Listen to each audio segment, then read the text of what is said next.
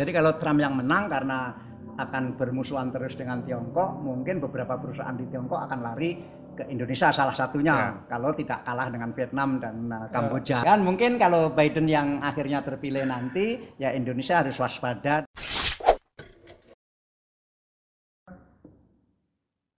Kenapa tiba-tiba harus podcast ini?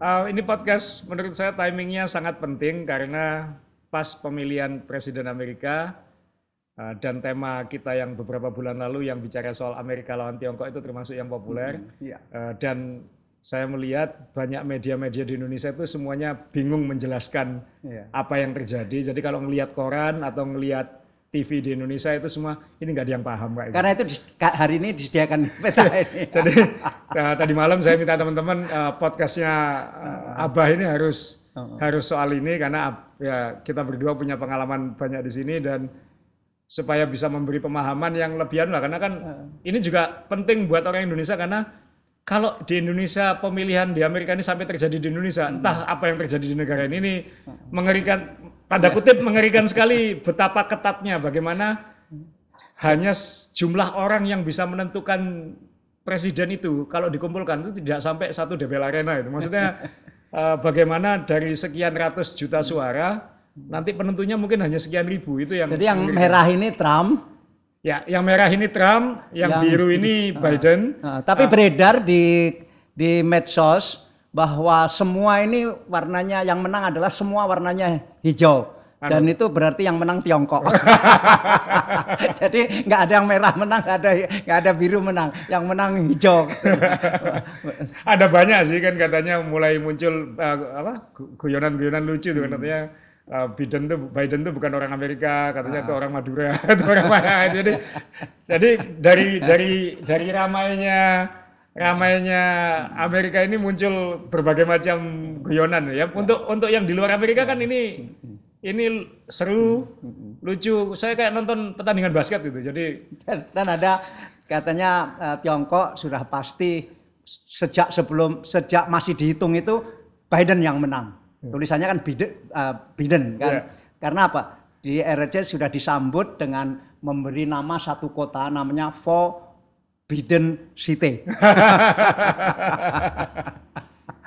ya jadi memang ini ini ya saya ingin inginan lah ingin orang lebih paham juga karena saya yakin Abah bisa menjelaskan ini.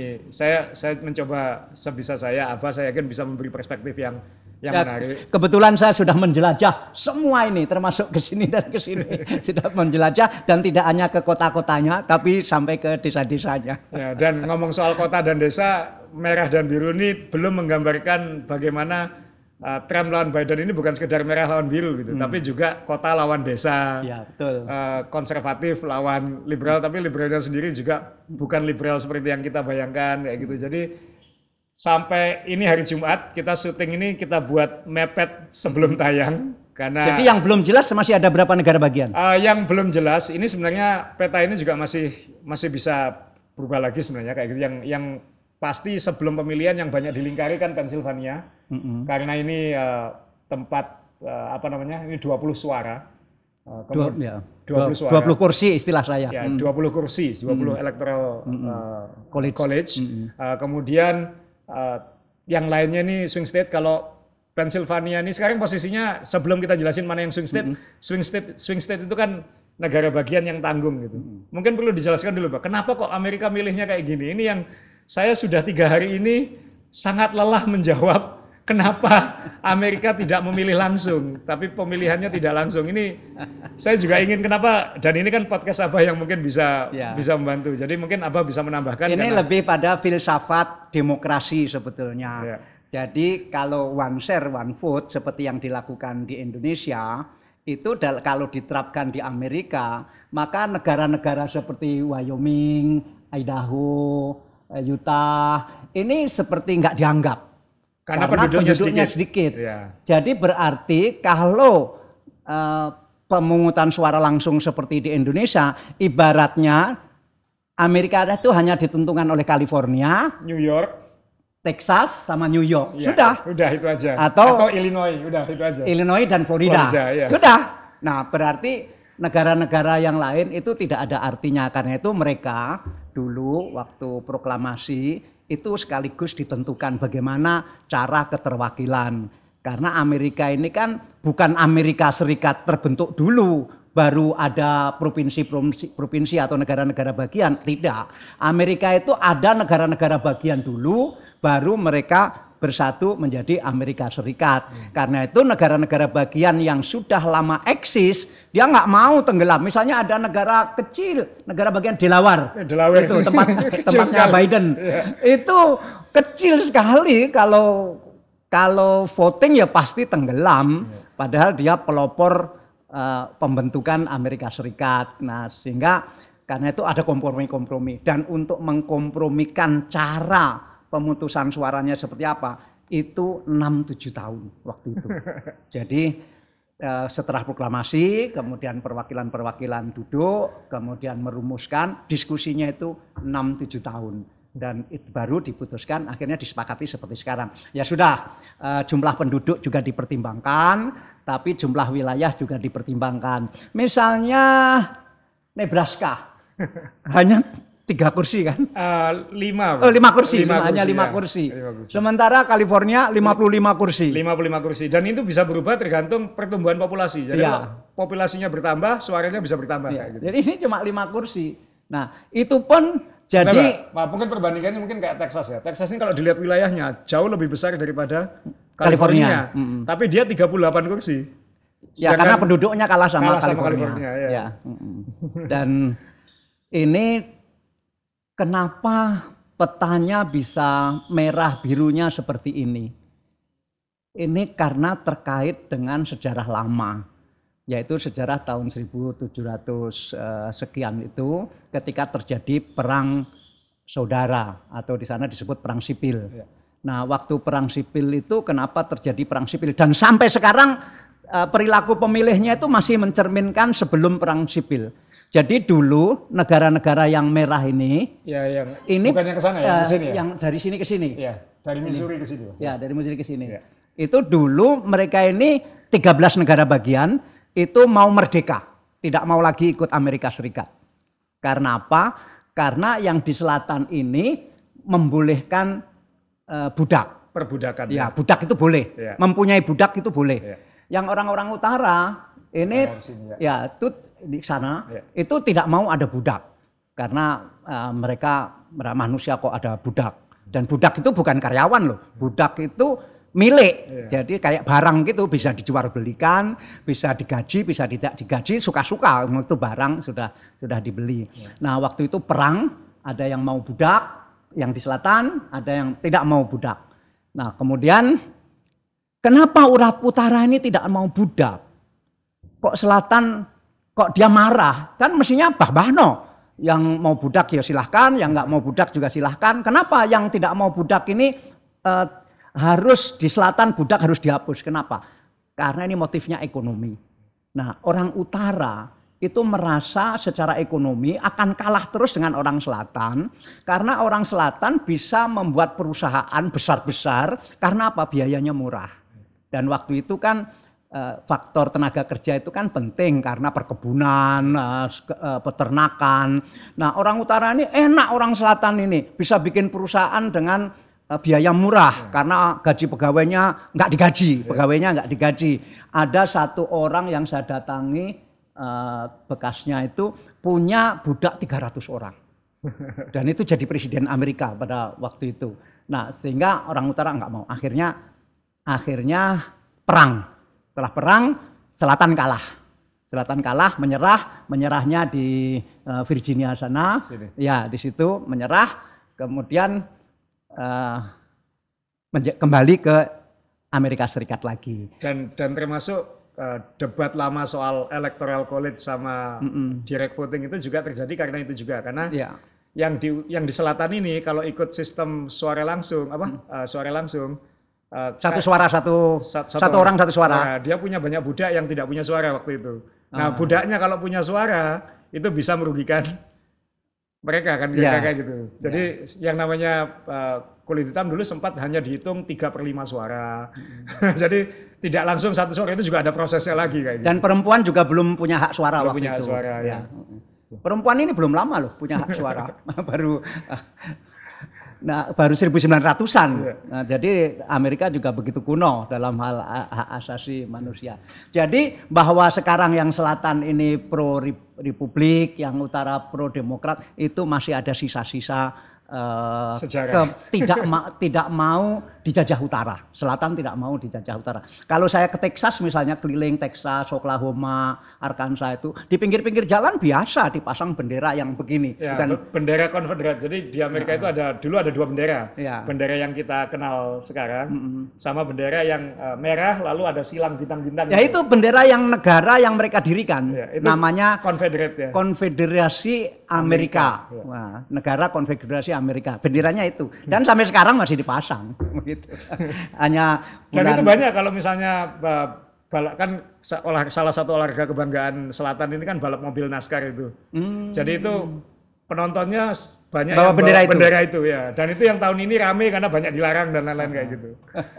jadi jadi lucu nonton nonton event olahraga tapi benderanya bukan bendera Amerika tapi bendera Confederate kayak gitu. Ini kan kayak Barcelona. Ya, Karena kalau Katalan. kita lihat Barcelo- Barcelona kalau main lawan uh, Real Madrid, Ya, uh, bendera yang dikibarkan oleh supporter Barcelona kan bukan bendera Spanyol, Katalan. bendera Katalan. Karena apa? Mereka mau merdeka. Iya. Kurang-kurang lebih begitu. Jadi ya ini ini petanya dan ini tapi proses pemilihan ini kan sudah 200 tahun lebih gitu. Jadi eh, Tapi nggak berubah ya. banyak proses berkali-kali saya baca udah berkali-kali pengen diubah sempat lolos eh, DPR-nya segala macam tapi pada akhirnya kembali lagi ke sistem ini karena ya mungkin ini sudah berjalan dengan baik dan negara ini toh juga stabil selama 200 tahun tidak ada goncangan apa-apa jadi ya dipertahankan. Nggak tahu setelah tahun ini nanti seperti apa diskusinya karena kan bisa dievaluasi terus ini. Nah, yang sekarang belum selesai penghitungannya itu Nevada, yang di sini ada Las Vegas, kemudian Georgia, Georgia, di situ ada Atlanta, Atlanta di sini ya. kemudian uh, North Carolina itu ada Charlotte. ada Charlotte, Ya, kemudian Pennsylvania itu ada Philadelphia Philadelphia ya. dan, Dan Pittsburgh. Pittsburgh ya. Nah, kalau lihat ini empat ini dulu empat ini dimenangkan siapa? Waktu Um, Trump yang empat tahun yang lalu. Ini Trump semua ini. Ya. Bahkan sebenarnya Ini juga Trump. itu enggak itu Demokrat itu. Oh, Itu Demokrat kalau nggak salah. waktu itu Hillary menang. Iya, ya? Hillary. Nah. Eh, kalau nggak salah, ini bisa salah karena gesernya sebenarnya kemarin yang paling dilingkari sebenarnya Wisconsin sama Michigan ini gitu. Jadi kalau melihat peta ini sebenarnya Biden hanya perlu menang Di sini Arizona dan Nevada. Arizona sudah hampir pasti. sudah hampir pasti. Hmm. Eh, Nevada, Nevada. dan kalau sudah dapat Nevada, Nevada itu eh, Nevada itu total 6 kursi, 6 kursi. 6 kursi, jadi udah 270. Jadi Biden sekarang ini saat kita bicara ini sudah dapat 264. 264. Kurang 6 lagi. Kurang 6, kurang Nevada. Kurang 6. Sehingga kalau dapat 6 dari sini sudah selesai. 270 dan kalau Trump ngambil Pennsylvania, North Carolina dan Georgia, Trump 268. Eh 268. Jadi 270 Selisih 2. 268. Selisih 2 menang. Jadi kalau Trump kalau ingin jadi presiden, Trump harus ngambil Pennsylvania, North Carolina, Georgia, Dan Nevada. dan Arizona sebenarnya. dan Nevada cukup lah. Dan Dan Nevada cukup. ya dan Nevada. Dan Nevada cukup. Nah, Dan Biden saya sampai cuma bawa- Nevada. ya. harus sweep dia ya. Tapi terakhir Nevada ini penghitungan suaranya seperti apa? Terakhir ini saya bawa live di sini karena kebetulan memang eh, ini hari Jumat siang di Indonesia waktu barat. Eh, ini tutup harinya Kamis malam di di Amerika. Tutup Jadi- itu maksudnya penghitungan suara dihentikan Iya karena tengah karena malam. tidur. Karena ya. tidur ya. Besok pagi dimulai lagi. Besok pagi dimulai lagi. Nah, Jadi itu dijaga? Dijaga dan terbuka kan sebenarnya orang boleh melihat dan lain-lain kan. Dan live streaming. Live streaming juga orang boleh melihat eh, banyak ada beberapa demo yang nonton itu juga kayak gitu. Di Nevada situasi terakhir sampai Jumat siang waktu Indonesia ini 90 eh, sorry 84 suara masih dihitung jadi masih ada 16 persen. 84 persen. Persen masih ada 16 persen dan itu Biden unggul hanya sekitar 20 ribu suara. eh sorry 10 ribu suara, 12 ribu suara. Mungkin nggak dikejar Trump di sini. Eh, kalau kayak gini biasanya nggak ada yang berani gambling gitu. Tapi yang dikejar kan sebenarnya eh, kalau buat Biden yang penting selisihnya satu persen lebih. Kalau satu persen lebih kan tidak bisa digugat untuk hitung ulang. Ah, Kalau di bawah satu persen selisihnya itu bisa hitung ulang. Dan ini sekarang selisihnya 0,9 persen. nah, Nevada ini kalau Biden menang di sini sudah selesai. Yeah. Biden yang jadi presiden. Yeah. Biarpun tiga itu menang Lepas, Trump. Ya. Nah, tapi Nevada ini kan kosong, nggak ada penduduk. Ini kan padang pasir padang semua. Pasir, ya. Hanya ada kota kecil satu di sini namanya Reno. Eh, Anda pernah pasti ke ke sini yeah. karena dekat dengan Dik Tahu. Dan Abah punya favorit makanan Vietnam di yeah. Reno. di, di Reno. Kemudian ada satu kota besar sekali yang disebut eh, Anda semua tahu Las Vegas yeah. di sini. Dan penduduk seluruh negara bagian Nevada ini 75% ada di satu kota Las di kawasan ini. itu ya. Iya. Nah, ini semua hampir semua pro Biden. Pro Jadi Biden. kalau saya nggak khawatir, pasti menang Biden di. Yang dikhawatirkan sebenarnya Arizona, Bang. Meskipun sudah di call Biden, mm -hmm. tapi uh, karena masih ada 10% suara uh, dikejar, mm -hmm. ini posisinya Trump ngejar di situ. Dan Trump, saya ingat Trump waktu pidato menjelang subuh yeah. itu tentang Arizona, yeah. dia mengatakan bahwa masih ada suara yang tidak bisa dihitung dan itu suara saya. Saya bisa menebak apa yang dimaksud Trump. Yang dimaksud Trump adalah di sini itu ada satu negara dinamakan negara, namanya negara Navarjo atau apa gitu. Uh, itu negara adalah negaranya orang American Indian di sini. Native American sekarang. Ya, Native American ya. di sini. Nah, ini untuk bisa mencapai uh, kota itu harus naik kuda dan segala macam. Nah, dia bilang ini suara saya semua belum dihitung ini kata Trump gitu. Tapi udah selesai Arizona. Uh, Sebenarnya uh, ini tapi kan yang namanya kubunya Demokrat kan pasti harus just in case, just in case kan hmm. harus dipikirkan Pak karena hmm. apa pun uh, dari awal yang ramai sebenarnya ini kayak yeah. gitu, yang yang ditarget karena 20 elektoral itu, uh, tapi ternyata yang sangat ketat sekarang di sini. Bagaimana situasi di, di Georgia? Ini kan sangat Trump kan mestinya. Seharusnya Trump selatan yeah. dan sebenarnya itu ada 30% kulit hitam. Jadi sebenarnya Demokrat sempat berharap uh, dapat di situ agak banyak. Hmm. Tapi ternyata ketika ketika penghitungan itu sempat unggul jauh uh, Trump tapi terus dikejar. Sekarang Georgia Georgia hitungannya imbang, 49,4 hmm. persen. Hanya hmm. selisih tidak sampai 2.500 suara. Wow. Tidak sampai 3.000 suara. Dari total 5 juta suara, hampir 5 juta suara, selisihnya nggak sampai 3.000.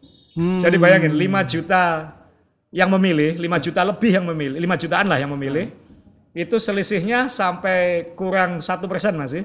Masuk itu selisihnya tidak sampai satu hol A Senayan. Jadi dan dan uh, suara Biden lagi naik. Lagi, lagi naik. ngejar, posisinya ngejar ya, posisinya ngejar. Dan ini uh, gubernurnya dan uh, sek sekdanya dan lain-lain sudah siap-siap recount. Karena kalau di bawah 0,5 persen itu otomatis recount, jadi hitung ulang. Jadi di negara Georgia ini ada beberapa peristiwa belakangan ini yang antara kulit hitam dan kulit putih luar biasa. Karena di situ ada sebuah gunung tidak jauh dari kota Atlanta. Itu gunung itu uh, berupa tebing gitu, tapi gunung beneran. Dan itu dihias dengan uh, relief, dengan patung-patung-patung yang dipahat di gunung itu, yang menggambarkan perang sipil dulu. Dan pahlawan-pahlawan mereka adalah ya perang pahlawan uh, separatis ini. Dan sampai sekarang masih eksis di sana dan masih semacam dipuja. Ini loh pahlawan-pahlawan kita dulu waktu mau merdeka dari Amerika, dari Amerika Serikat begitu. Dan uh, itu mau dihancurkan oleh orang-orang kulit ya, hitam. Ya. Kalau kalau buat uh, orang Indonesia yang gampang jelasin Georgia itu apa gampang, Pak? Ini uh, tempat Coca-Cola berasal. Uh, ya. CNN berkantor pusat. CNN berkantor pusat dan uh, uh, kalau yang suka nonton film ini tempat syutingnya film-film Avengers itu. Bagi yang suka golf di situ ada uh, ada lapangan golf yang terbaik di dunia.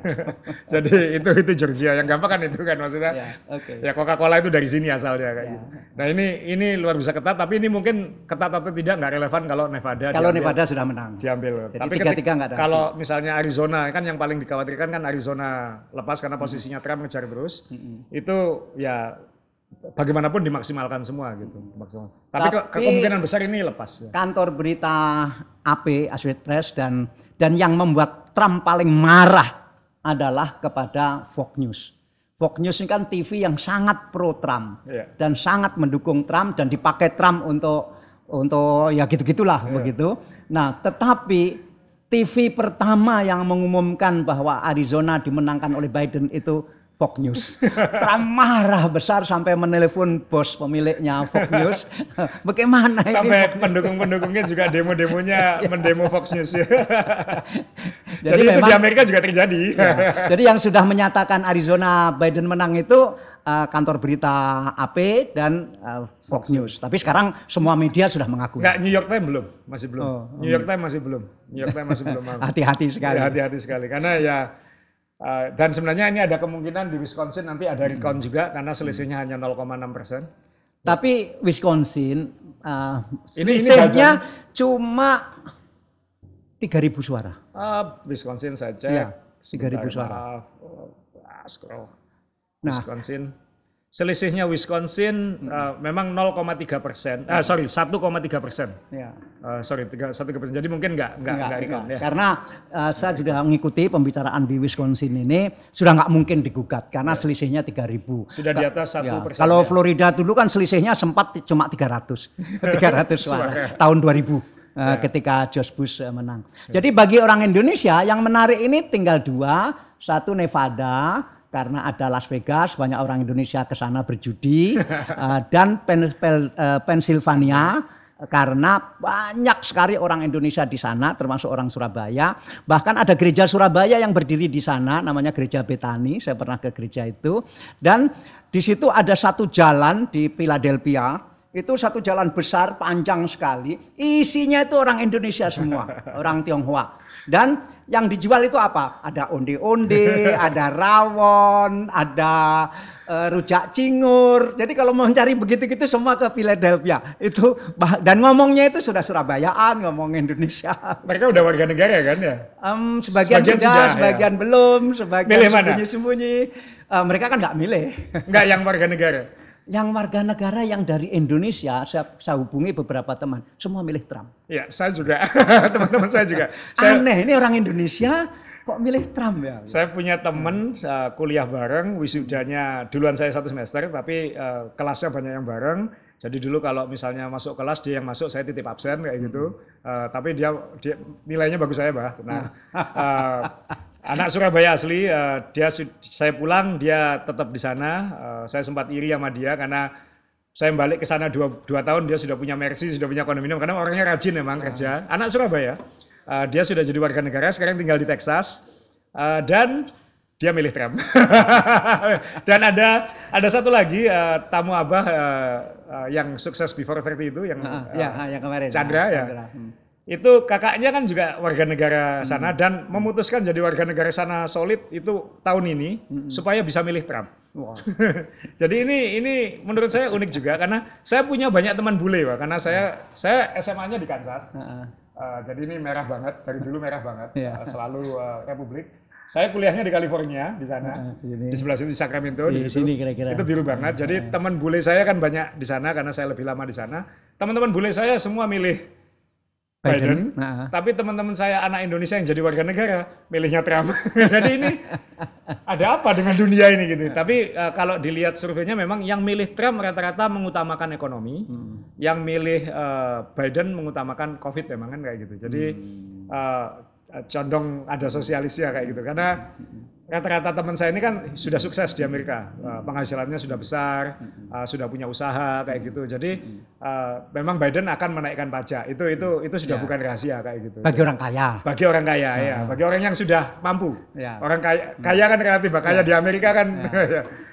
Jadi uh, buat yang berpenghasilannya sudah baik, memang uh, enak ikut Trump karena pajaknya lebih Kecil. enak kayak gitu ya. Tapi jadi prioritasnya memang ekonomi. Saya sudah susah-susah kerja kok dipotongi pajak lagi untuk membantu orang-orang yang yang nggak mau kerja ini kan ada kayak gitunya. Ya. Kemarin yang Trump sempat memuji habis-habisan adalah Michigan waktu Sini. pidato uh, menjelang subuh itu. Dipuji habis-habisan karena tahun empat tahun yang lalu Trump menang di situ, tapi sebelumnya kan Obama yang menang.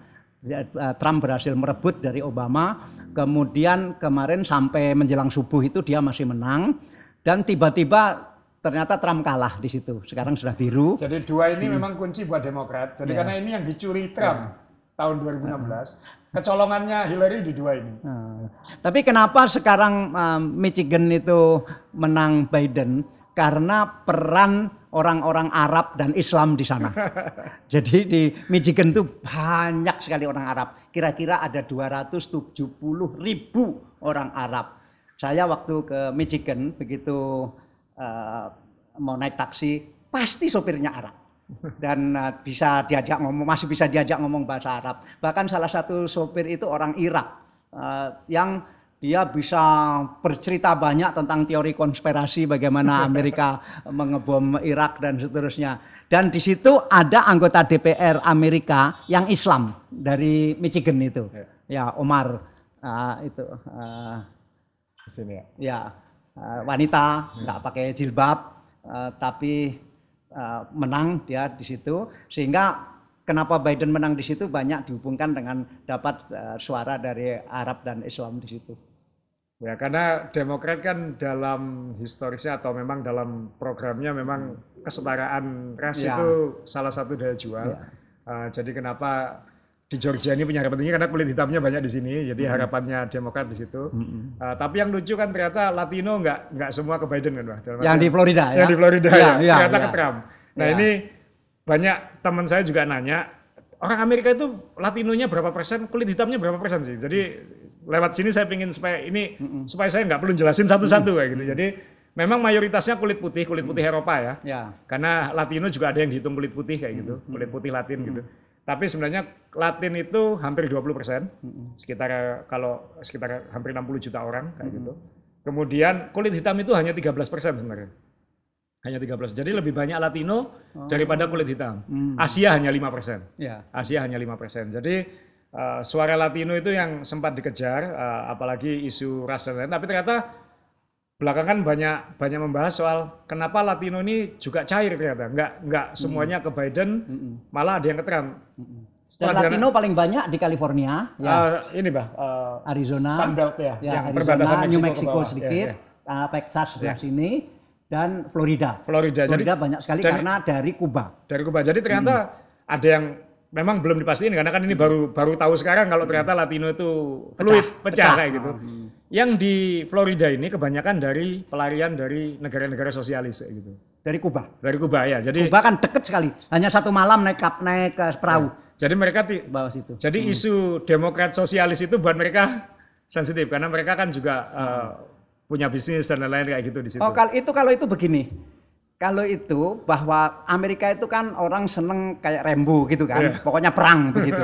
Nah harapannya orang-orang yang bekas pelarian dari Kuba dan jumlahnya banyak sekali, yeah. itu pengen Amerika itu segera menjatuhkan pemerintah Kuba. Hmm. Dan itu sudah 50 tahun nggak jatuh-jatuh. Hmm. Nah waktu Obama menjadi presiden, Obama menempuh cara lain. Sudahlah, Kuba ini kita musuhi 50 tahun juga nggak jatuh-jatuh, hmm. tiwas rakyatnya sengsara. Rakyat Kuba ini sengsara sekali. Yeah. Uh, tapi pemerintahnya nggak bisa jatuh. Ya sudah, sekarang kita pulihkan hubungan diplomatik dengan Kuba. Karena itu Obama membangun uh, kedutaan di Kuba dan Kuba membangun kedutaan di Amerika. Nah, itu orang-orang Latino yang di Florida marah semua kepada Demokrat. Mereka sudah lari dari sana ya. sekarang. Ya. Ya enggak karena enggak mau menjatuhkan pemerintah uh, Kuba dan pemerintah Kuba itu yang dianggap menyengsarakan rakyat hmm. gitu. Nah pasti itu sulit sekali uh, dan saya, saya kira ingatan itu akan agak abadi. Ya. Itu di sini ya. Ya. Jadi yang dulu kawasan Miami yang ya Anda dulu... kan barusan dari sana dari dari ya, anak -anak, Universal anak-anak, Studio. Anak-anak suka liburan ke sini karena ini tempat apa? Uh, tempatnya ada Universal Studio tapi juga ada Disney World. Disney Jadi yang belakangan oh, iya, suka ya, Disney World. yang suka nonton basket hampir semua pertandingan eh, NBA selama Covid itu di sini. Saya nah, pernah ke dekat Miami sana sini. karena waktu itu Amerika menemukan tinta untuk mesin cetak pertama yang terbuat dari kedelai. Jadi tintanya bisa dimakan gitu. Saya pengen tahu saya ke sana waktu itu. Nah, kalau yang Latino yang di sebelah sana di barat memang uh, condong ke uh, Demokrat. Ya, Latino yang di sini ya. Ya, itu ya. karena asalnya dari Meksiko. Termasuk kenapa itu Arizona menang ya. ya. New Mexico menang. Jadi ini ini seru tapi dari inti ini semua ada kan ada yang naik. Berarti kan Amerika itu tetap cowboy itu. Maksudnya gimana? Ada yang bilang kayak gitu, Bang. Hmm. Kan tetap cowboy. Kenapa? Ya, buktinya separuhnya kan tetap tetap kayak gitu gitu. Hmm. Ya cowboy atau enggak, memang kalau dilihat pemilihnya ya Pak ya, ini kan rekor ya, rekor jumlah pemilih. Ini sampai detik ini saya bicara ini yang memilih Biden 73 juta 400 ribu lebih. Itu rekor dalam sejarah. Amerika. Melebihi yang milih Obama dulu ya. Lebih. Bukan hanya itu Pak, yang milih Trump itu 69 juta 590. Ini juga menyamai yang memilih Obama waktu menang. Oh. Jadi yang memilih Trump yang kalah ini sama dengan yang memilih Obama waktu yang menang. menang. Hmm. Jadi ini berarti kan yang menunjukkan Antusias ya. Antusiasmenya luar untuk biasa. memilih, antusias untuk memilih. Mungkin juga karena dibolehkan, digalakkan lewat pos itu ya. Karena Covid juga kan itu Ah, ya.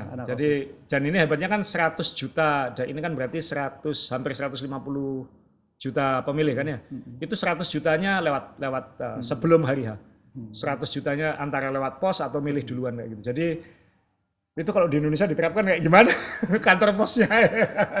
Jadi ini untuk pertama kali pada malam pemilu belum ada calon presiden yang kalah menelepon yang menang mengucapkan selamat. Belum pernah. Belum.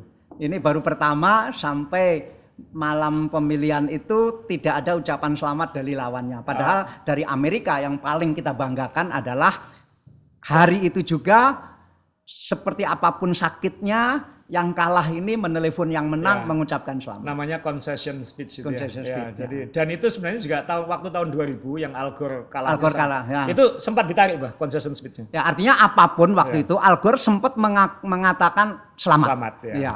Jadi baru sekali ini belum ada yang mengatakan selamat. Dan belum dan kan ada yang nanya juga sampai kapan ini Srul gitu. Sampai kapannya sih ada plus minusnya kalau memang pengen segera tahu ya mungkin belum bisa Jumat ini.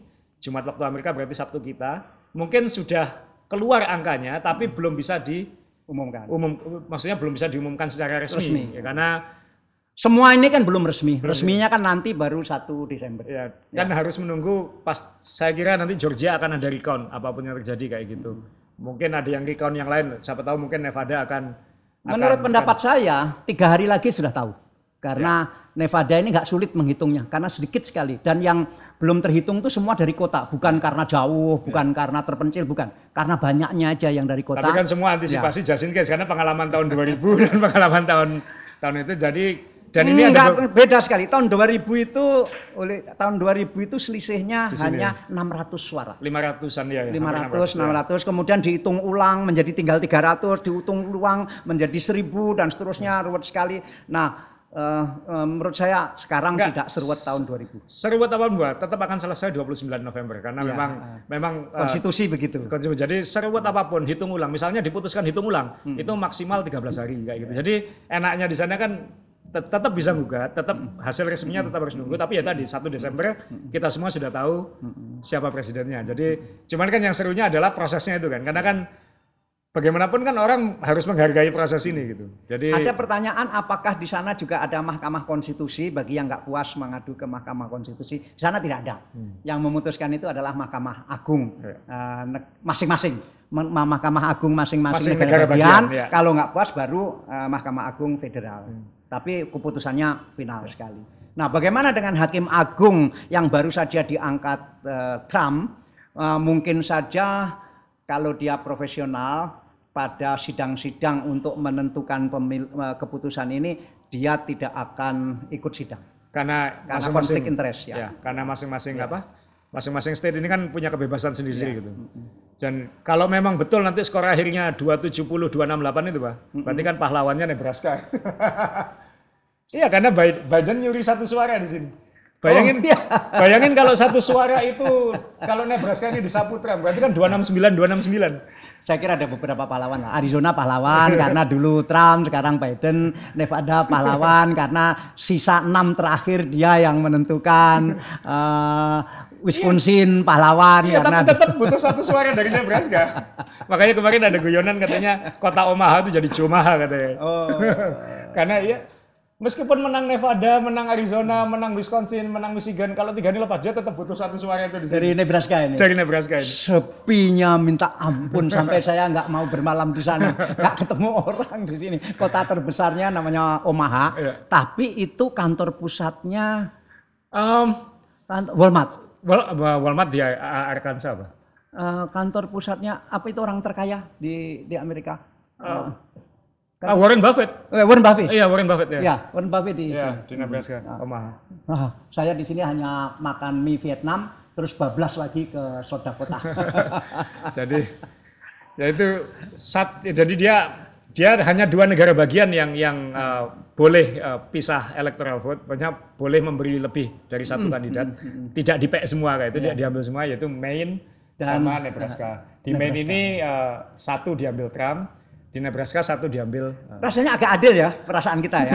Dan itu belum lama kok. Ke, Ini kira-kira tahun 1900 Ya. 1970 Ya, belum lama, belum belum lama. lama. Iya. Ini jadi eh, kalau yang lain misalnya California ini kan 55 kursi biarpun Trump hanya kalah 100 suara, suara Diambil yang semua. diambil semua 55 itu oleh yang menang. Iya. Nah, Nebraska tidak mau begitu. Jadi misal di situ ada lima kursi, Iya. yang menang yang menang sekali dapat empat, yang kalah juga diberi satu, begitu. Menurut Iya. saya kok lebih anu, lebih adil. lebih adil ya. Mungkin ya makanya nanti setelah pemilihan ini kan diskusi soal electoral vote ini kan Dan mungkin nanti akan ada beberapa negara bagian yang meng- mengubah undang-undangnya karena ini kan bukan negara yang menentukan. Yang nega- yang menentukan kan masing-masing. Masing. Kelak saya kira akan ada yang mengikuti gaya Nebraska dan gaya Maine karena dulu juga tidak dua, dulu hanya satu juga. Terus kemudian diikuti satunya lagi dan saya kira nanti akan diikuti juga bahwa tidak winner take all. Yang saya nggak bisa bayangin ya Georgia itu nanti kalau memang selisihnya hanya nggak sampai 3000. Tapi ya Florida dulu selisihnya nggak sampai 600 diambil semua kan sama Bush waktu itu.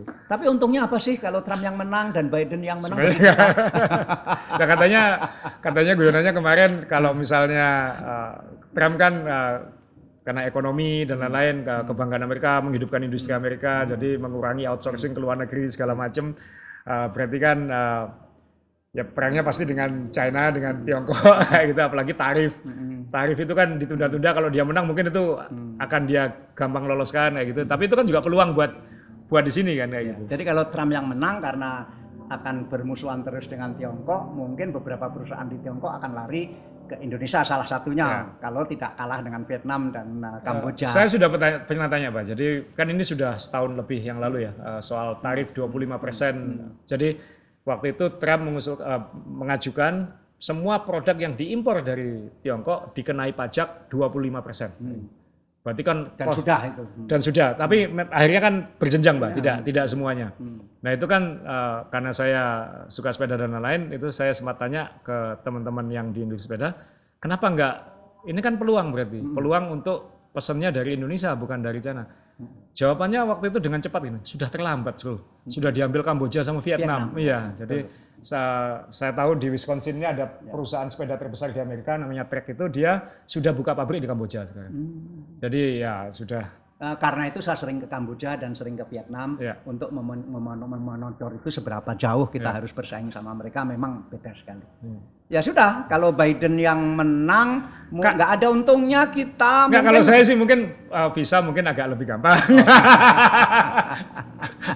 Karena selama Partai Republik saya selalu diperiksa kalau masuk bandara kayak gitu dan uh, apa uh, bukan berarti ya kita selalu uh, uh, memang kita harus menghormati proses due diligence masing-masing negara tapi asumsi gampangannya adalah kayaknya kok visanya gampang kalau Partai Demokrat ya kayaknya. kan mungkin kalau Biden yang akhirnya terpilih nanti ya Indonesia harus waspada dengan Papua ya. karena Demokrat ini kan lebih mementingkan hak hak asasi manusia, Ya. kemudian lebih mementingkan hak hak kemerdekaan, Ya. sehingga mungkin Indonesia lebih harus berjuang bagaimana memprotek eh, Papua. Ya. Nah, Tiongkok juga harus lebih keras berjuang memprotek Tibet, Ya. memprotek Xinjiang, dan memprotek Hong Kong dan Taiwan. Wah, pekerjaan Oh. Tiongkok banyak sekali, sekali, kalau ya. Biden yang menang karena yang harus dijaga banyak banget. Hmm. Yaitu Tibet, Xinjiang, Hong Kong, dan Taiwan. Hmm. Kalau kita yang harus kita jaga tinggal Papua. Kira-kira begitu. Oke, yaudah ya. Makasih. ya. Ya. Oh, pakai ini ini, ada kopi baru nih. Ya, ya. kopi Wednesday ya. Ya.